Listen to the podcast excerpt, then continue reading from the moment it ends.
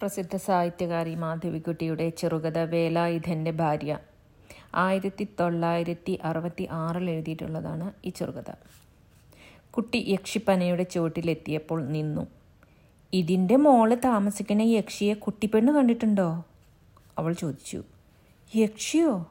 കുട്ടിപ്പെണ്ണ് അത്ഭുതം നെഴിളിക്കുന്ന കണ്ണുകളോടെ മേൽപോട്ട് നോക്കി. എന്റെ ഈശ്വരന്മാരെ ഇതിന്റെ മോൾ യക്ഷിയുണ്ടാ? നമുക്ക് ഇവിടുന്ന് പോവാം. നമ്മൾ പിടിച്ച് തിന്നാലോ? വേലായുധൻ ഒരു ദിവസം പറയുകയാണേ വേലായുധന് അതുപോലത്തെ ഒരു പെണ്ണിനെ കല്യാണം കഴിക്കണമെന്ന് കുട്ടി പറഞ്ഞു.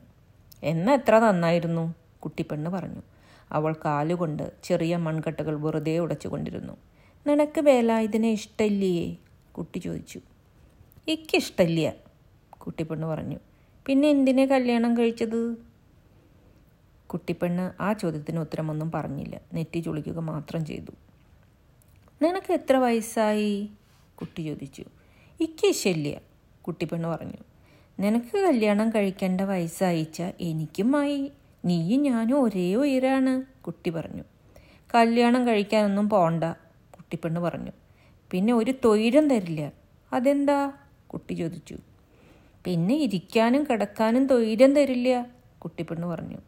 അവൾ മണ്ണിലിരുന്ന് വടക്ക് വശത്തുള്ള നെൽവയലുകളിൽ കണ്ണോടിച്ചു. പോക്കുവേൽ തട്ടി തിളങ്ങുകയും കാറ്റു തട്ടി ഉലയുകയും ചെയ്തിരുന്ന നെൽക്കതിരുകളെ നോക്കി അവൾ പറഞ്ഞു എനിക്ക് കല്യാണം മടുത്തു. എന്റെ ഈശ്വരന്മാരെ എനിക്ക് ഒരു തൊയിരം കിട്ടണില്ല.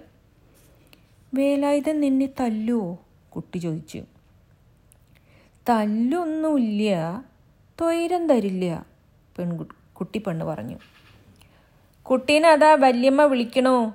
വേലക്കാരി വിളിച്ചു പറഞ്ഞു. എത്ര നേരമായി അന്വേഷിക്കണു? എന്തിനാ ഈ തൊഴുത്തിന്റെ പിന്നിൽ കുത്തിയിരിക്കണ? കുട്ടി എഴുന്നേറ്റ് നിന്ന് തന്റെ പാവാടയുടെ ചുളിവുകൾ കുടഞ്ഞ് ശരിയാക്കി. ആ കുട്ടിപ്പണ്ണുണ്ട് അവിടെ? നീ എന്താ കുടിയിലേക്ക് പോവാത്ത? വേലക്കാരി ചോദിച്ചു. ആ വേലായുധൻ നിന്നെ എത്ര നേരമായി തെരഞ്ഞു ഓടിപ്പാഞ്ഞ് നടക്കണു? കുട്ടിപ്പെണ്ണ് അത് കേട്ടുവെന്ന് നടിച്ചതേയില്ല. ഈ പെണ്ണ് മഹാക്കിഴങ്ങത്തിയ വേലക്കാരി പറഞ്ഞു. അയാൾ വിളിച്ച വിളി കേൾക്കില്ല രാത്രിയായ അയാളുടെ പായയിൽ കിടക്കാൻ കൂട്ടാക്കില്ല. ചോദിച്ചേനൊന്നും ഉത്തരവും പറയില്ല. വല്ലാത്ത പെണ്ണ്. വേലായുധൻ കുട്ടിപ്പെണ്ണിന് സ്വൈര്യം കൊടുക്കില്ല അത്രേ കുട്ടി പറഞ്ഞു.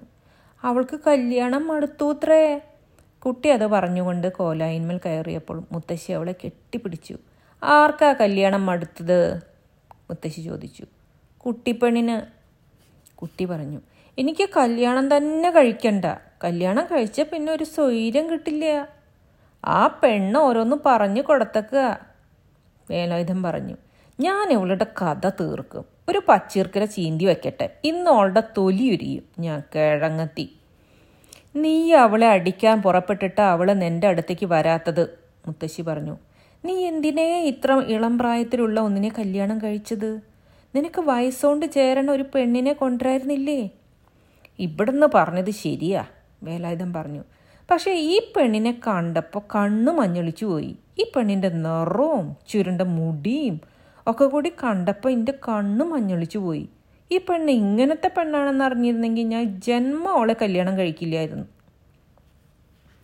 കല്യാണം കഴിച്ചു കഴിഞ്ഞു. ഇനി നീ അവളെ നോക്കണം. അല്ലാണ്ട് തല്ലാനും കൊല്ലാനും പുറപ്പെടരുത്. അതൊക്കെ ചെയ്ത് അവൾ അങ്ങോട്ട് പോവും മുത്തശ്ശി പറഞ്ഞു. കുട്ടിപ്പെണ്ണേ. വേലായുധൻ ഉച്ചത്തിൽ തന്റെ ഭാര്യയെ വിളിച്ചു. ആ പെണ്ണ് തൊഴുത്തിന്റെ പിന്നിൽ കുത്തിയിരിക്കുന്നുണ്ട്. വേലക്കാരി പറഞ്ഞു ഇങ്ങോട്ട് ചെല്ലട്ടെ. വേലായുധൻ പറഞ്ഞു ഞാൻ അവളുടെ കഥ തീർക്കുന്നുണ്ട്. നോക്കിക്കോളോ. നിങ്ങൾ ആ പെണ്ണിനെ കൊല്ലും വേലക്കാരി പറഞ്ഞു ഒരു ദിവസം അതാ ഉണ്ടാവുക.